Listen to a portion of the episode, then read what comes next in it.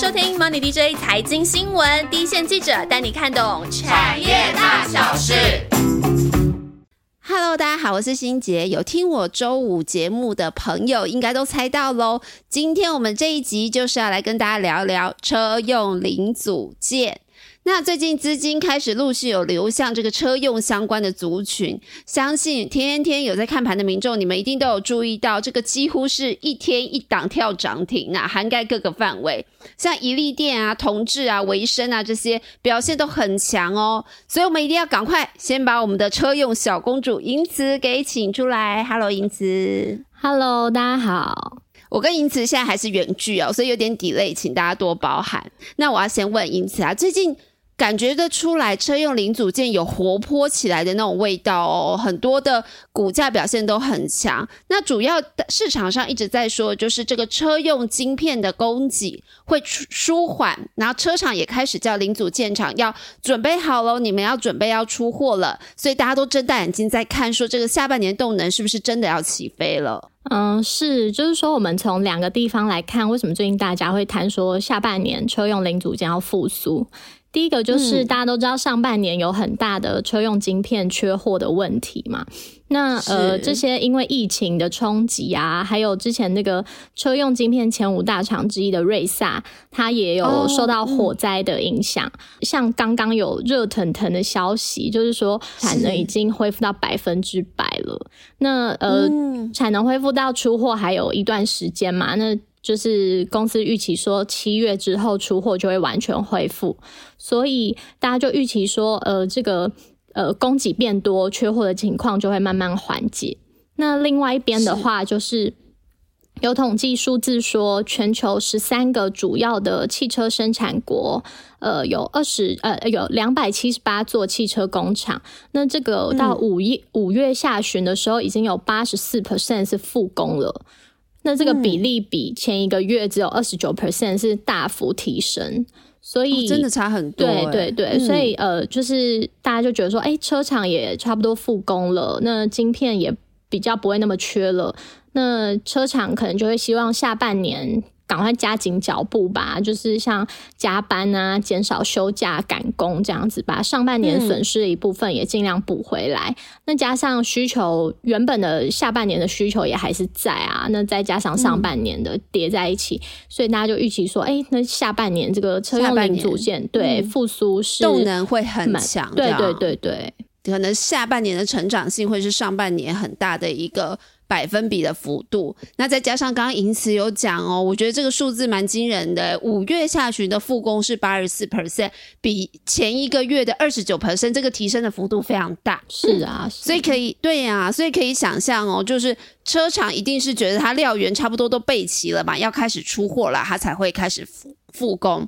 那当然，首先被市场关注到的就是车电族群啊。我刚刚特别注意到一件事，就是银慈提到的。这个车厂复工，看来是除了电动车之外，传统车也有复苏的机会。今年的需求面很强劲吗？当然，除了电动车以外，传统车的需求也会复苏。其实用比较简单的想法去想，就是你买一台车之后，可能快一点，三年五年你就想要换一台新的了。那就呃久一点的话，大家可能十年车也真的坏的差不多了吧？嗯、就是十年会想要 cycle，对，嗯、会想要换一台新车了。二零一八开始下滑到二零二零，就是又陷入一个低谷。那中间就是经历了这个、嗯、呃中国需求放缓啊，然后潜在的买家都。差不多买的差不多了，然后又有这个中美贸易战，嗯、然后又疫情，就是都对景气有冲击。所以到今年二零二一年，大家就觉得说，哎、欸，因为解封了，封了大家要恢复通勤，有开车的需求。那前几年买的那些旧车，太旧换新的需求也就出来了。然后加上去年就是低谷，很低基期，所以今年恢复成长是可以期待的。这样子，年增幅会很强劲。这样对对对，像今年前五月，中国啊、美国的这个累计的汽车销量都至少年增三成以上。然后三成对，嗯那中国也有一个汽车工业协会，它都会预测嘛，它就预测说今年中国、嗯、呃一般乘用车的销量年增会到六点五 percent，这它本来只估四 percent，然后它上修了。那美国的话，一般乘用车销量今年年增幅还上看一成哦，所以呃，然后加上这个新能源车这边呢，全球今年是大家都会超过，对，会超过三百万辆，然后也是年增三成以上这样子。所以可以说，今年不管是电动车啊、传统车啊，今年需求量都都是双位数这样在成长。所以零组件厂当然也都准备着了，就是要等待晶片的供给一舒缓，那车用零组件的订单就会进入一个出货的爆发期。老实说，这个车用零组件的名单排出来，真的是会吓死人，大概有四十五十档这么多吧？对，这么多个股真的是茫茫大海，要挑要怎么选股？真的需要有个专家来带领，所以这一次银慈要帮大家哦，就是看我们怎么样从基本面来做挑选，把今年营运亮点的个股先一一点名出来。那首先大家最关心的，当然还是车用电子相关的族群。嗯，我觉得市场很看好车用电子的发展啦，主要有几个原因。第一个可能就是大家对智慧化的产品需求是越来越大的嘛，越来越高的。比如说，你买车的时候就会想要有一些车可以有环境系统啊，哦，对，一些影音娱乐系统，对。然后，呃，你那个就是倒车的时候，也会希望可以除了透过那个雷达的哔哔声，也可以直接透过这个荧幕就告诉你你车停的正不正啊，附近有没有障碍物啊。安全嘛？对，那像那种或者是什么驾驶座仪表板啊、显示器这些，通常都是越大越好，然后越酷炫越好，功能越多越好。设计对，现在设 计也是很酷炫，没错。对，所以就是这些汽车的服务是需求是越来越大的，然后跟安全相关的，比如说这种胎压侦测的系统，或者是智慧刹车啊、转向啊，这些都是不用说啦，就是都。呃，需求都是很大在法规里，对，而且有些是在法规里都已经被规定要是标配了，对对对，因为有一些车用电子就是刚刚提到，就是跟安全相关嘛。那当然各国的政府也会意识到这件事情，所以他们就陆续会制定一些新的法规啊，希望让这些呃安全配备可以变标配。所以啊，刚刚银慈讲了很重要一个点哦，车用电子不是专注在出电动车的量有多大，因为有些人都会搞错，它是从传统车的用量就一直很大，提升到车用电子，又有更多投资人的关注。那因此能不能整理出几个几个方向哦？就是比如说目前订单能见度也不错，然后又是车用电子未来很明确的趋势的。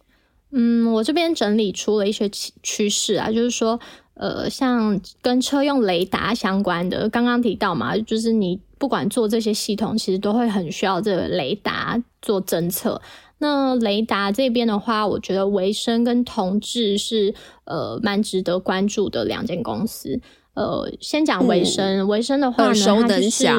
呃，它这几年比较呃这一两年的题材是说，他在美国那边是耕耘了很久。那他二零一八年就迎来了这个美国政府，就是开始强制校车要安装行人侦测系统，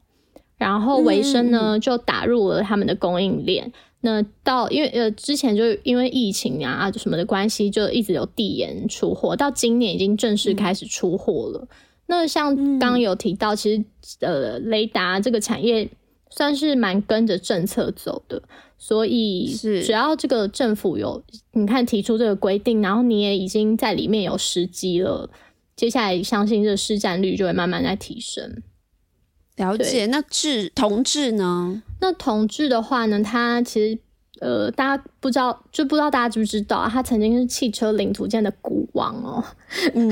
那他前几年，对他前几年呢红的原因，是因为他用这个超声波雷达做成了这个。自动停车系统，那他当时呢，就是大家就觉得哇，一间来自乡台湾乡下的公司，然后他打败了这个世界级的 Value 跟 Bosch 这些大厂，然后拿到了这个美国通用汽车的某一个平台的订单，这样子。那这种订对这种平台平台的订单，就是一次可能会有好几十台车都是用这个平台。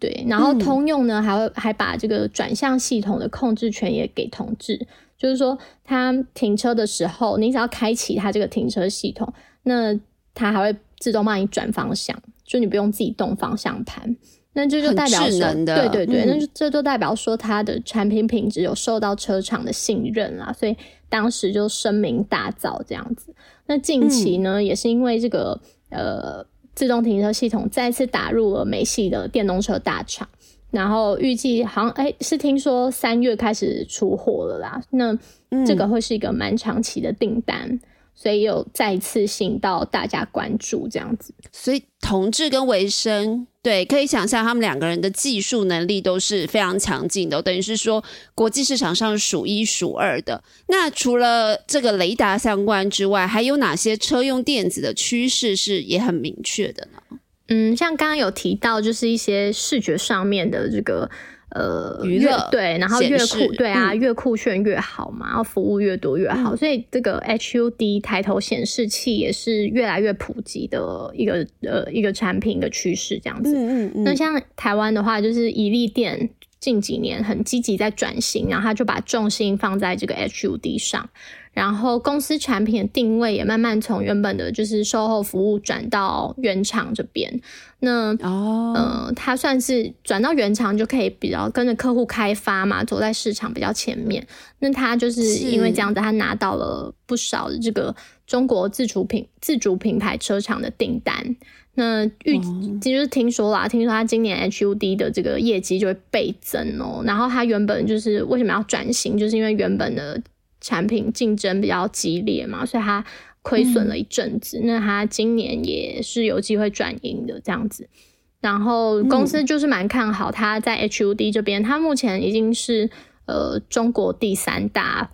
然后市占率有到呃呃快二十 percent。那还是预期说接下来对接下来会就是市占份额可以再更更扩大这样子。嗯，是一个转型成功的案例，要好好关注。那还有什么比较特别的趋势？嗯，我自己观察下来，我觉得另外一个蛮特别的趋势是电动巴士，就是像呃车网店，它就是透过这个并购华德动能这间公司，然后很积极的在布局这一块。那华德呢，比较特别的是，它它是台湾唯一有这个通过交交通部核准自主开发设计能力的电动巴士厂。然后它的国产化的程度啊、妥善率啊，都优于业界的水准，所以它也就是因为这样拿到这个政府示范型的车辆补助，这个是一台等于这一台一台电动巴士，它就补助你一千万，比一般型多了，就是一般普通的通过一般认证的话是六百多万，因为一台补助多三百多万，那就是因为这样，所以公司就说他现在就是。客户追着跑啊，这样那洽谈中的巴士超过上百辆，那公司就是呃，算是华的动能跟车王店，他们就是也在扩厂。那预计今年第四季那个厂会开始量产，这样子未来的这个电动巴士的益助是蛮可观的。可以想象，它技术一定是有相当的优势，才能够拿到特别好的补助。对啊，那整个。呃，就是跟车用电子或者是电动车的销量是在成长，但传统燃油车当然还是大宗嘛。那要提的是说，台厂啊，在传统车的市场中是世界最有名的代工厂之一，所以很主要的车厂其实都是跟台厂合作很深哦。所以第二步骤，我们就要再请英子帮我们选一些它在传统车的市场份额很大。但是它在电动车布局也跟着客户布局很深的一些机构件偏机构件的厂商，嗯，其实这边就是挑出来的这几档个股是，如果有关注我们的节目，就应该会有印象，就是之前讲电动车的时候也有讲过的。那这边主要点名的还是和大、智深科、英利，他们就是三大是如雷贯耳，对，很常听到。对，那他们当然就是就是。客户在传统车这边已经耕耘很久了嘛，这个然后电动车这边布局也相对同业就是来的早啊，来的深。那和大的话，它最主要的产品就是呃传动轴、变速箱的这个减速齿轮，这些产品都是它算 Pro 等级的，就是嗯像全球知名的就是 b o g Warner 啊，然后 Continental 这些传统 Tier One 都是它的客户。那车厂也是美国三大车厂，B N W 啊，Toyota 这些也都是它的客户。那他们算是呃，董事长很早期，好像我印象中好像十年前吧，就看准电动车要大发，要就是它是一个趋势，所以趋势对。那它很早期就跟着 Tesla 一路开发。那就是加上品质算挂保证嘛，所以它在特 Tesla 里面的这个供应链地位是很稳固的。除了既有的就是 Model Three、Model Y，呃，之后要推出的新版的什么 Cybertruck 啊、Model X、S 这些公司都有很好的掌握度，所以是在电动车这一块，呃，前景一直很受看好的公司。了解。那智深科这间公司，稍微帮大家介绍一下。智深科的话呢，公司的专长它其实是从这个精密金属零件加工起家的。那它呃呃产品线很广，比如说变速箱啊这种引擎的高压泵补，然后转向系统的零件，到现在电动车它就切入了一些马达散热系统，这些都有它的身影啦。那它相较同业的话，它就是属于。比较勇于砸钱研发新品啊、新技术，然后可以提供客户一个机加工一站购足的服务的，就它有这个特色。那在传统车、电动车，它都是客户呃很就也很大咖，全球四大 Tier One 啊，B N W、Tesla 这些也都是它的客户。那今年它比较值得留意的题材是，它打入了日系 Tier One 的供应链。那未来这个终端客户就涵盖 Toyota、Nissan 啊，那大家就知道日系车本来在整个产业里面就是享有很好口碑的嘛，所以大家就对它之后业绩成长也是蛮看好的。了解，从既有客户之后又新增了日系的客户，可以想象接下来会有一个成长动能。对，那英利的话，我们该怎么观察它？英利的话呢，它就是中国那边的大厂，那它主要的产品真的包山包海的，车车身的结构件都算它的，就是。骨架、底盘啊，一堆零件都是。那它主要客户以这个一汽大众为主，占它营收好像四十快呃四成以上。然后其他还有北京奔驰，就是 Benz 在那边的合资公司，然后占它营收也二十五 percent 以上。其他还有 Volvo 啊、比亚迪这些大厂。那传统这就传统车这一块，它发展的很好，是毋庸置疑的。那面对这个新能源趋势，其实公司目前方向看起来是走这个轻量化，因为它就是骨架嘛。那大家也知道，轻量化对之后电动车帮助是很大的。那呃，客呃，他现在就是配合客户在开发一些新的材料，像铝合金啊、碳纤维的一些复合材料。那产品的话，目前有实机的是电池壳。然后还有在开发一些行人的这个防护装啊什么的。那他跟 Benz 这边也有在合作开发一些新的表面处理的技术。呃，好像是预计今年底、明年初会推出这个这个技术这样子。那它就是算是呃发展很稳健的一家公司啊，可以长期留意。了解，它跟客户的粘着度看得出来是非常的高哦。对，所以因此一口气给了我们很多档，稍微整理一下车用电子相关的话，就留意趋势嘛，像维生啊、同志、一力电、车网电这类的。那要专注传统车市占率大，跟着客户研发，然后切入电动车市场的机构件，像是和大、智深科、英利这一些。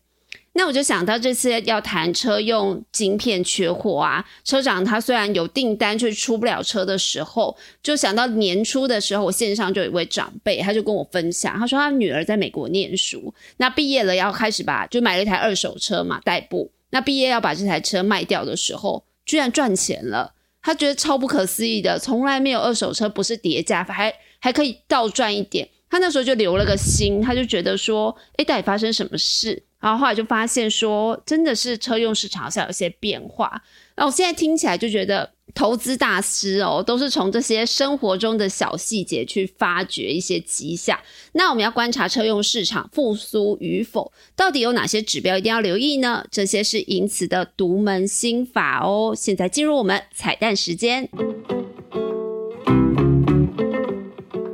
好的，欢迎来到彩蛋时间。那我觉得，呃，呼应刚刚这个欣姐讲的这件事情哦，其实今年就是很特别，是不知道大家有没有注意到，美国五月的 CPI 消费物价指数呢年增五 percent，这个年增幅是超呃十三年来的最大增幅。那市场解读说，这里面呢有一个原因是二手车价格大幅上涨导致的。那这边也就跟刚刚有提到，就是因为新车供应不足嘛，可是大家想买车啊，那消费者能怎么办？他就是转向买这个二手车，那呃，就进而让这个二手车的价格飙涨哦，然后好像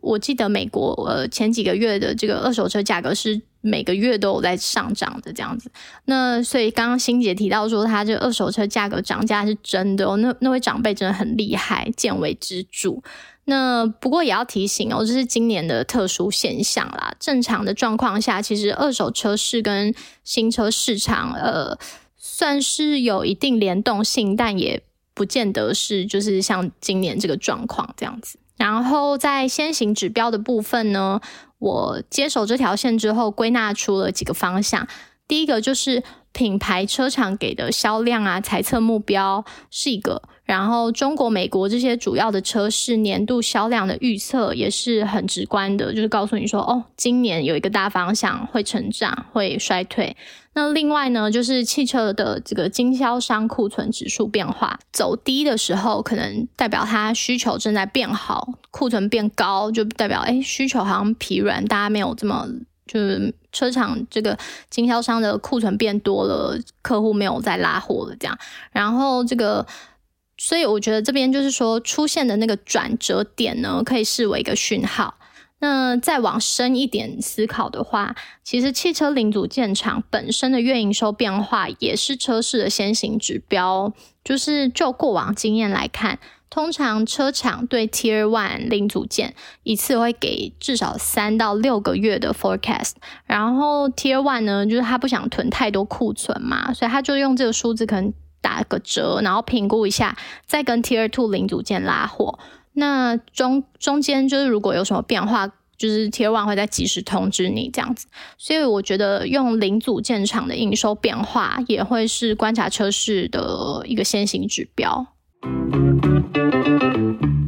谢谢银慈很仔细的分析哦。那我们总结一下，观察整个车市与否呢，就是有一些领先指标，品牌车厂啊，美国、中国这些主要车市的政府给出当年度的车市销售预估，还有一些。库存变化、零组件厂的营收都是很值得注意的。那观察到真的复苏了之后，选股的方面呢，你就要从这些零组件厂商产品技术面、品牌占有率方面来切入。尤其在传统车份额够大又跟着品牌成长成长的厂商，而且成功的转入电动车，这些一定都是亮点首选。那接下来当然要回到我们最爱的回复留言时间，因此。这个礼拜还不错，对呀，是不是有很多热心的人？让我来看看，包含 Apple Podcast 理财路桃社跟我们的 YouTube，通通都有留言，而且都不少。然后 Apple Podcast 这边，我看到有一个叫细直李英爱，居然是经济系的学生呢，因此。我这个有很很专业的人在看，可怕。对，有专家在看，我们有点紧张。那很高兴，他觉得浅显易懂，然后他也看得懂。再来有一个是大菠萝，他说他每周都会听哦，谢谢菠萝，谢谢。还有一个是福利熊熊，对，福利熊熊，福利五星。他点名，他点名要听，内容满满干货，超赞，想听细晶圆产业。好，我们收到你的这个 request，期待。对，细晶圆，我们之前好像有讲过啦，但我知道你应该是想听一些不一样的。我们其实细晶圆这产业很庞大，我们可以再再加入。然后再有一个被排挤的桃园人，他又来留言了，他又误会了，我们都是桃园人啊，被排挤了。他说听了很多 podcast，台建的 podcast 还是我们最棒，谢谢，不好意思，有点害羞。然后再有一个很多英文字母给因此念，嗯，U S D。三个 J D J，我以为你可以把它念成一个单字 U H，它会不会是那个啊？你知道有藏一些什么密码？U H D 看起来没有，换成注音也没有。他就说思绪都很有用，还叫我们加油。对，谢谢你，谢谢谢谢。那理财路桃社这边的话，我有关注到一件很漂亮的事情，就是当我们 PO 了一则。那个八十五度 C 的那个新闻，我们记线上记者的新闻之后，回响非常的大，大家都爱吃，真的，大家都吃货。对，有一个杨子毅，然后还有林心林记哦，林心记，嘿名字跟我也太像了哎、吧？林心杰，啊，对啊，然后就是了说，谢谢两位，我们关于美食是我们的压箱宝，要静静候，要耐心等候。那最后就是我们 YouTube 这边也有人留言哦，有一个 Robert Robert，他说产业介绍嗯很详细，对，然后还有这个蔡元成又给了我们很多符号。最后这个就是我们的 Ron J，我我们每次都故意把狂 Ron J 放压粉轴，真的，他为我们 因为真的是做了好仔细的介绍哦，每一集。我一定要讲，他真的不是我们团队里的人，真的我已经怀疑过。对，我们到处去问了，说到底是不是团队里面有人就是假装一直在留言。大家不要误会，他真的是总是他头号粉丝，让 J，谢谢你，真的然后而且我觉得他都会对他会给我们一个很贴心的。他现在他这次留言，我注意到最重要的一句话就是说，他都会推荐给别人听，最重要。麻烦大家多多分享。对，让我们有继续那个制作的动力，就你们的留言啊，你们的按赞都是我们制作动力，还有看到我们的排名有在变化，也是我们制作的动力。那今天节目就到这里喽，也要谢谢银慈参与我们节目。嗯那有相关的讯息想跟我们联系，大家应该都知道了，Apple、YouTube、理财路淘社，我们通通都会看哦。我们就下次见，谢谢拜拜大家，拜拜